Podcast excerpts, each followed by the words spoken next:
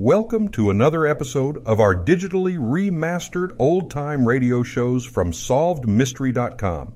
Visit our website for complete collections of your favorite old time radio series. Remember to follow us so you won't miss new releases from SolvedMystery.com. Good evening. This is Crime Classics. I am Thomas Hyland. I'm going to tell you another true crime story. Listen. The general just fell out of bed. His name? William Scott Ketchum, Major General, United States Army, retired. So that there'll be no mistake, this is the same William Scott Ketchum who led the famed Ketchum's Raiders against the Seminoles in 1842, who was acting Inspector General of the Department of the Missouri, and the one who did such a bang-up job of recruiting in Harrisburg, Pennsylvania during the Civil War. The general is in agony. In protest against the quick ebb of his life, he's kicking the floor.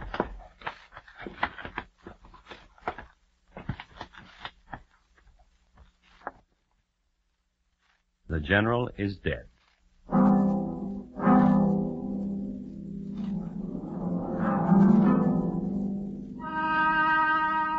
And tonight, my transcribed report to you on the final day of General Ketchum and how he died. Crime Classics, a series of true crime stories taken from the records and newspapers of every land from every time. Your host each week, Mr. Thomas Hyland, connoisseur of crime, student of violence, and teller of murders. Now once again, Thomas Hyland.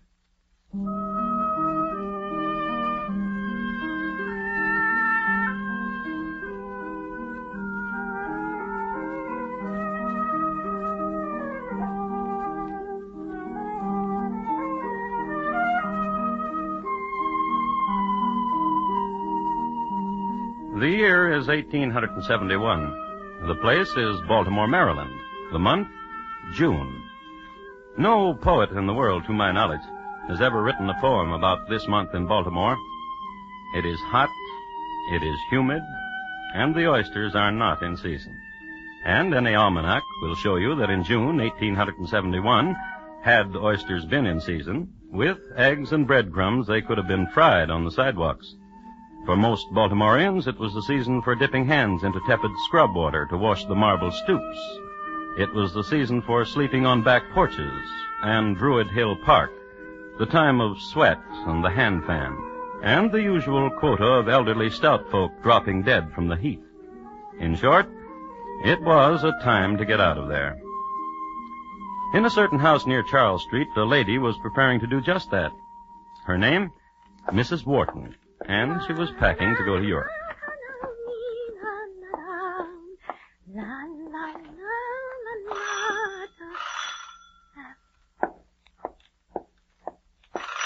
Coming, coming, coming, coming. General, Mrs. Wharton, how nice, how very pleasant. Do come in, do. may I present Mrs. Chubb? Delighted. Oh, do come in, you and the General. I've been cooling myself with iced dandelion wine. Do join I me. do not imbibe. I work for the United States Department of the Treasury. Mrs. Chubb needs to keep a clear head at all times. I used to work for the United States Post Office Department, but now I'm with the Treasury. My, that's interesting. And you came all the way from Washington with the General. Perhaps your next position will be with the Army. My dear Mrs. Wharton, I must talk to you. Of course. Uh, will you pardon us, Mrs. Chubb? Is this where you talk to her about the money she owes you? Mrs. Chubb. Twenty-six hundred dollars. Isn't that what you told me, General? Why don't you pay the General his money, Mrs. Wharton? Mrs. Wharton, Yes. as long as the cat is out of the bag, I thought to bring along the note you signed. I understand you're going to Europe. Get the money, dearie. Why, I have a distinct recollection, General, of having reimbursed She's you. going to tell you she's paid you the money. Let's not embarrass each other. But there's really no hurry, is there? There's no train back to Washington for hours. Wouldn't you like some wine? I do not imbibe. Just a small glass? You just sit down and relax. I'll bring you the wine and we'll chat. You might stop at the cookie jar too, dearie. for the twenty-six hundred dollars.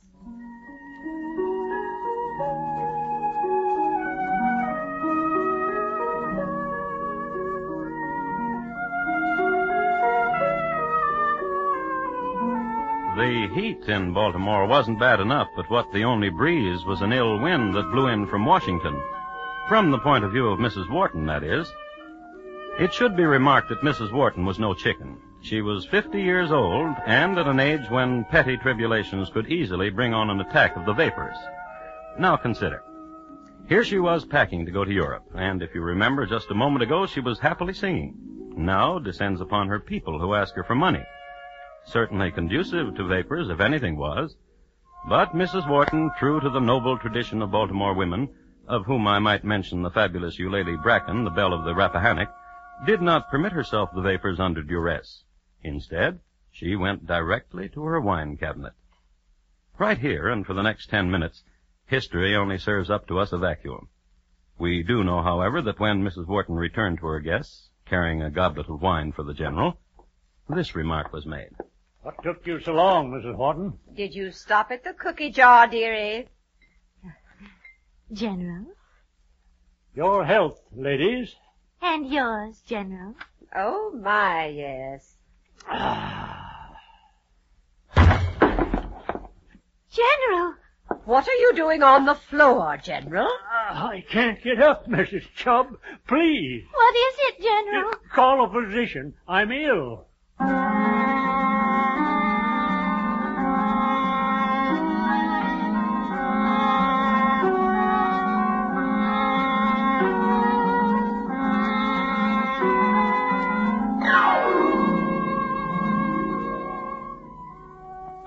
My patient now? Feeling better? Uh, Dr. Chu, Yes?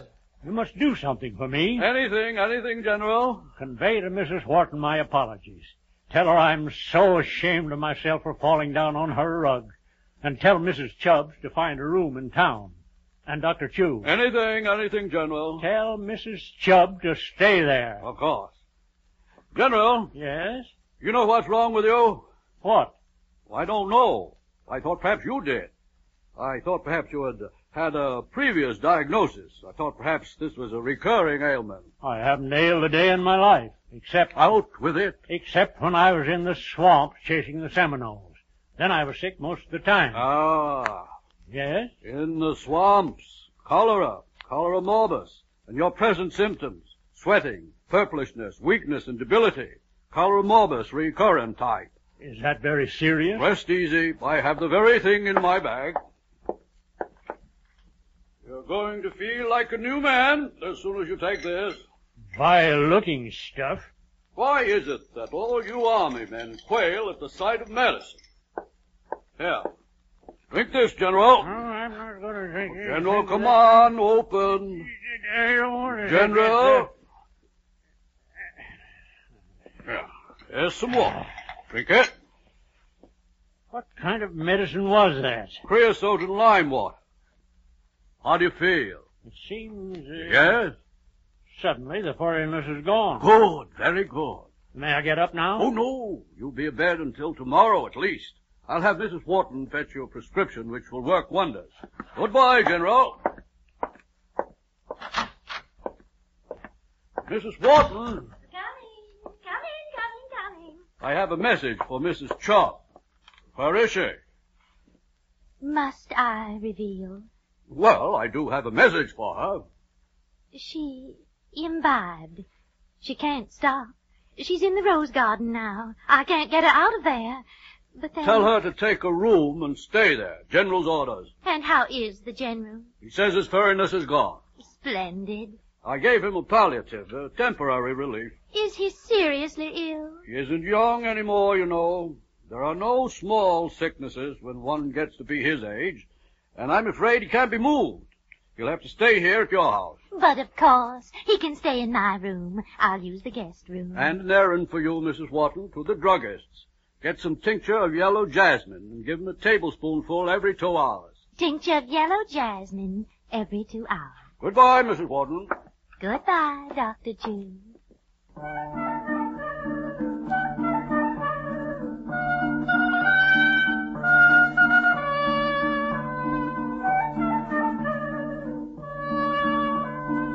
So Mrs. Wharton, dressed prettily, took parasol to hand and strolled down Charles Street. She walked slowly because of the heat and because Charles Street is a fashionable street, and one is apt to meet many of one's friends, and one is apt to stop and pass the time of day. Why, yes, Mrs. Becker. General Ketchum just fell right over, right there in my parlor. And she strolled some more.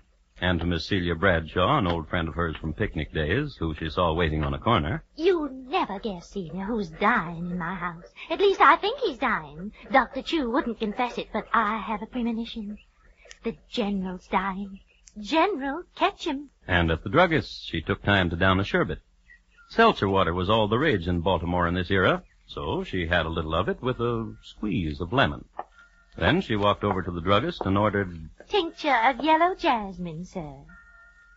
And while you're at it, I'd like some tartar emetic.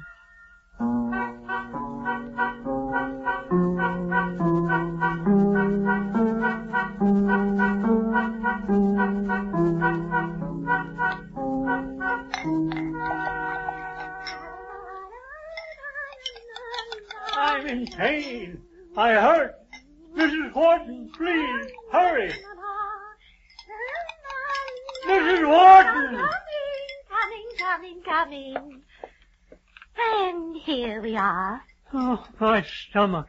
The doctor said as soon as you drink this, you'll feel no pain. Please, please, hurry. Now here, drink this. All of it? Every drop. Come on. Now, General, just a moment ago you were begging for it. Now every drop, all the way down, the whole glass.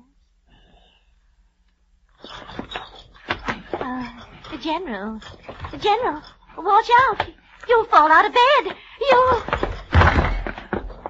Oh, General, what's the matter? General, you look...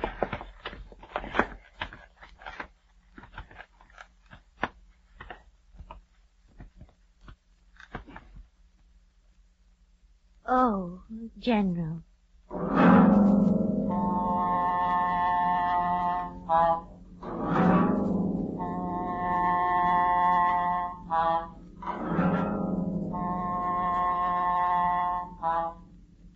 General was dead. Frontiersman, recruiter, quartermaster, dead on the floor. Fini to a military career. And it was then and only then that Mrs. Wharton had the vapors.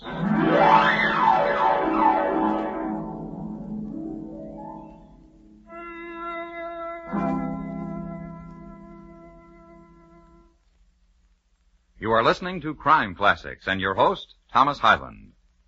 Tomorrow night, get a grip on your favorite armchair and let that sleuthing twosome Mr. and Mrs. North face the dangers on their latest murder case. You're invited to solve it if you can, but from where you sit, the dangers will be strictly theoretical. Remember, every Tuesday night on most of these same stations, you have a date with Pam and Jerry North, CBS Radio's family of detectives. And now once again, Thomas Hyland and the second act of Crime Classics, and his report to you on the final day of General Ketchum and how he died.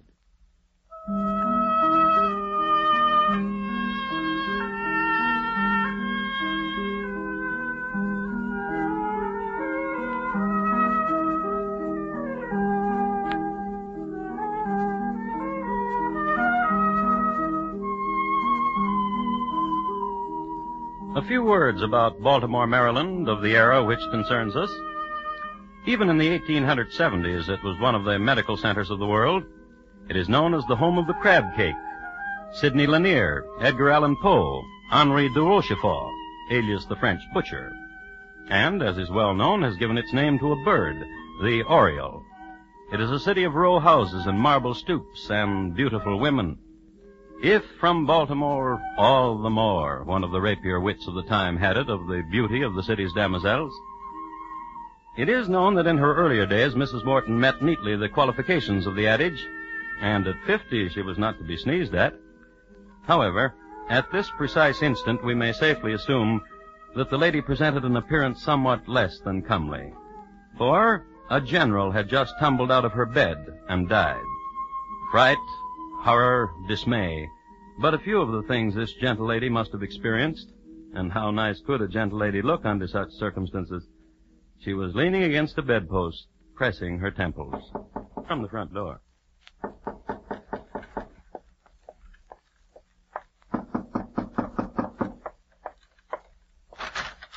Good afternoon, Mrs. Wharton. Oh, Mr. Van Ness, quickly, come in. You look so pale. Look, look in my bedroom.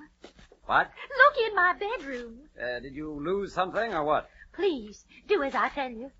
All right. Oh. He looks terrible, Mrs. Wharton. Why, He's dead. He can't be. Please don't be stupid, Mr. Van Ness. He's dead. He was ill, and he died. But when I saw the general this morning, he looked so robust. You saw him this morning? Why? He came to check your accounts with me. Oh? As your solicitor, I was only too happy to, to discuss them with him. Why didn't you tell me Tell you what, Mr. Van Ness? that you were in the general's debt to the tune of $2,600? I paid him back immediately. Do you have the note you signed? Did he return it to you when you paid him? Why do you ask? He showed me a note this morning. He said he wanted his money. I knew nothing about it, so he said he would see you. He saw me. He tore up the note. Tore it up? Why? Did you pay him? No. He tore it up as a, a sailing gift to me. To see me happily on my way to Europe. Do you have any witnesses of the transaction? No. That is not good. Mrs. Wharton, Yes? there was a lady with the general this morning.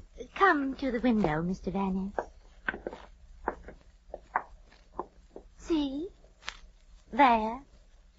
Where? There. Under the Empress Eugenie rose bush. Why, it's Mrs. Chubb. She imbibed. Well, she told me she never did. She said she was employed by the United States. As my solicitor, you must tell me. What shall be done now? I must tell you that I will have to report this of the $2,600. Of course you do. And you must be very distressed, Mr. Van Ness. Yes. Yes, I am. Do sit down. I'll fetch you something to drink. All right. I'll only be a moment.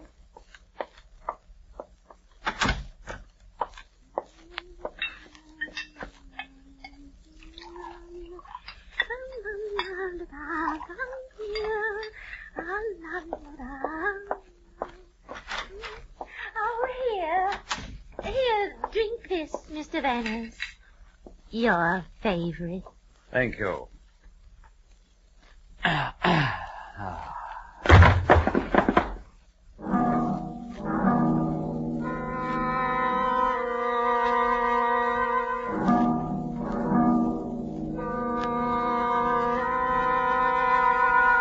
am happy to report to you that Mr. Van Ness regained consciousness an hour later. He rose to his feet and looked about him. He was quite alone. Through a window, he could see the setting sun. He could also see Mrs. Wharton's rose garden, and in it, Mrs. Wharton, her arms about the waist of Mrs. Chubb, of the United States Department of the Treasury. And the two ladies were walking about the rose bushes. Whenever Mrs. Chubb would stumble, Mrs. Wharton would dab at her face with a handkerchief and assist her to her feet. Mr. Van Ness let his gaze drift from the bucolic scene and went immediately into the boudoir, where was the corpse of General Ketchum. Mr. Van Ness determined that that promissory note which he had seen earlier that day was not upon the general's person. So he took himself to the police, and to them made charges. And the charges? Murder. But I murdered no one. The general took ill at my house, as Dr. Chu. The general was sick, all right. I diagnosed it as cholera morbus recurrent type. General having been sickly in the Everglades. So you see, I didn't murder the general. Why should I? Because you owed him $2,600. He tore up the note as a gift. You were with him alone when he was dead. You could have destroyed the note yourself. And you call yourself a gentleman. And you call yourself a lady. I am a lady. I work for the United Of course. She drank of the same wine that did the general. And you too, Mr. Van Ness. You got tipsy, and all that happened to her was a few scratches, thorns, Empress Eugenie rosebush thorns. Well, I, I don't know what came over me. Oh, there, dear, there, there. You're so sweet, Mrs. Wharton. when you're in Baltimore, my house is your house. murderess.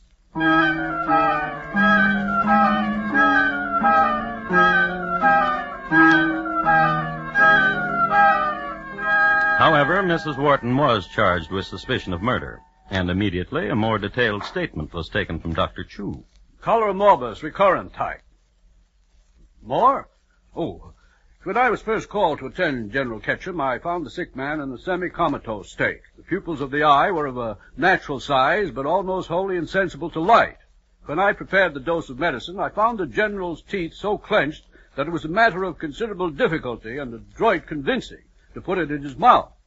His furriness, furriness, uh, gentlemen, haziness of manner vanished almost immediately. I gave then Mrs. Wharton a prescription calling for tincture of yellow jasmine. And the druggist was questioned. Oh, yes, I remember vividly the occasion.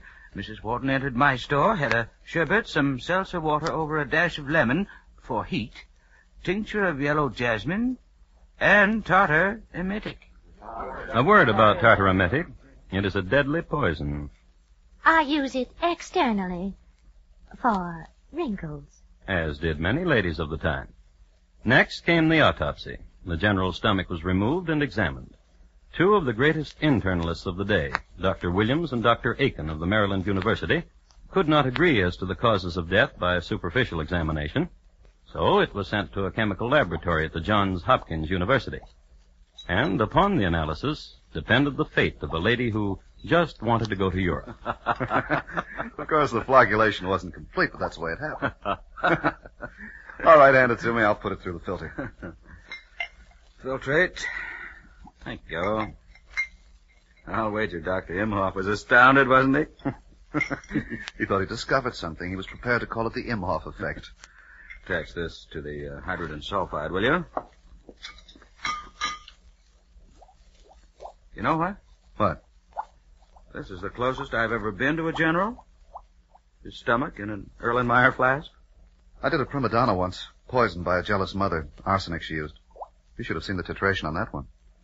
Precipitated. I'll get it. Here. You separate. I say no poison. I say poison for one dollar. How do we stand now? Mm, you owe me three from the last two analyses. They hand me the muriatic acid. Thank you. Ammonium sulfide? Oh, my. Orange red, Joe. Tartar emetic in the stomach, wouldn't you say? Tartar emetic. Chalk gives the same reaction. Plain, mm-hmm. everyday chalk.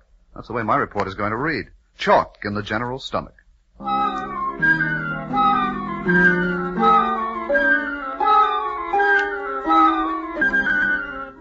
So they gave their report to the city solicitor's office, each different. One tartar emetic, the other chalk, which confused the city solicitor no end, for not one hour before he had read a report from another chemist, Professor R.S. McCullough.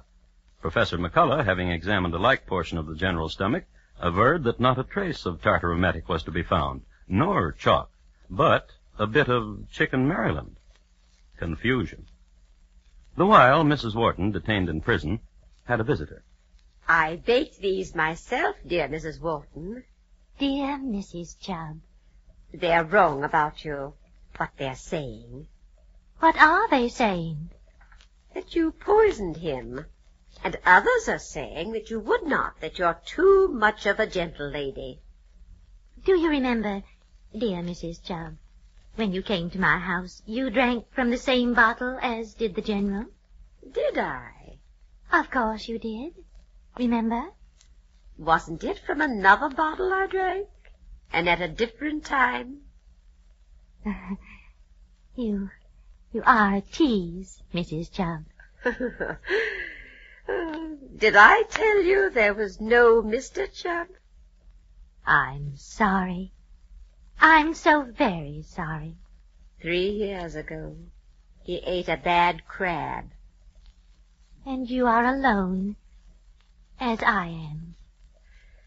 Oh, I dislike Washington. When we return from Europe, you'll come to live with me. Dear Mrs. Wharton, and I have something else to tell you. Professor McCullough examined the general's stomach. The professor said the general had not been poisoned. La la la la la la la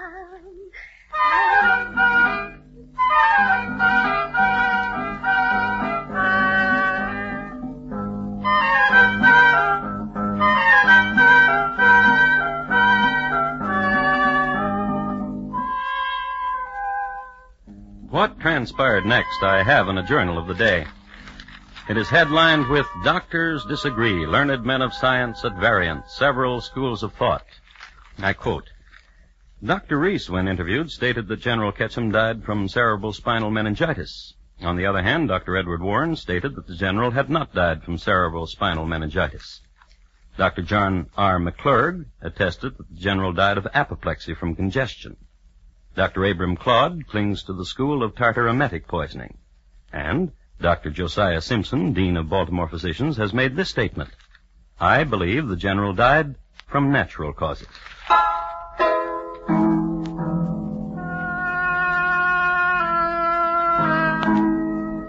On December 4, 1871, the case went to trial. And possibly because of the conflicting testimony, Mrs. Wharton was acquitted. And thus it is that the true cause of the general's death is not known. Nor does history record whether Mrs. Wharton and her dear friend Mrs. Chubb ever got to Europe. But Mrs. Wharton's home, her abode wherein the general died, still stands. I expect you think I'll tell you that today the house is haunted. Well, it is, but not by the general. By Claude Forrester, who was the victim of an unsolved axe murder some 20 years later. The general has been forgotten. Until, I hope, tonight.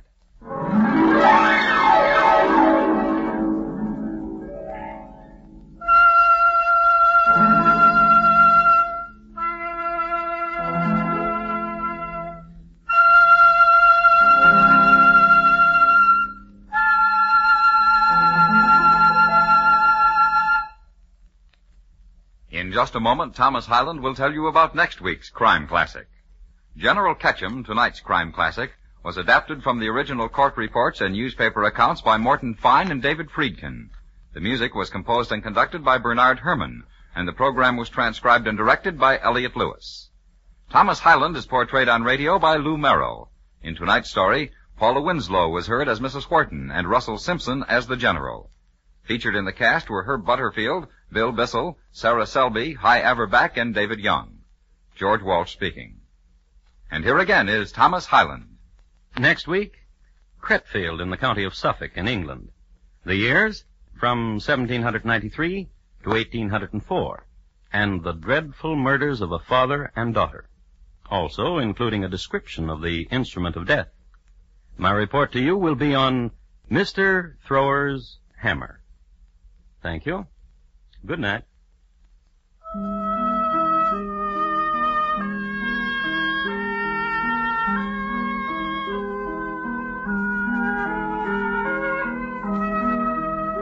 Arthur Godfrey himself will be back in action with the Talent Scouts later tonight. In fact, on most of these same stations, the great event takes place immediately after station identification. So stay tuned and join the whole family. CBS Radio from coast to coast. To make it a big welcome home for our always a cut up, especially so recently, Arthur Godfrey. And remember, Bill Cullen's Walk a Mile show is heard Monday evenings on the CBS Radio Network.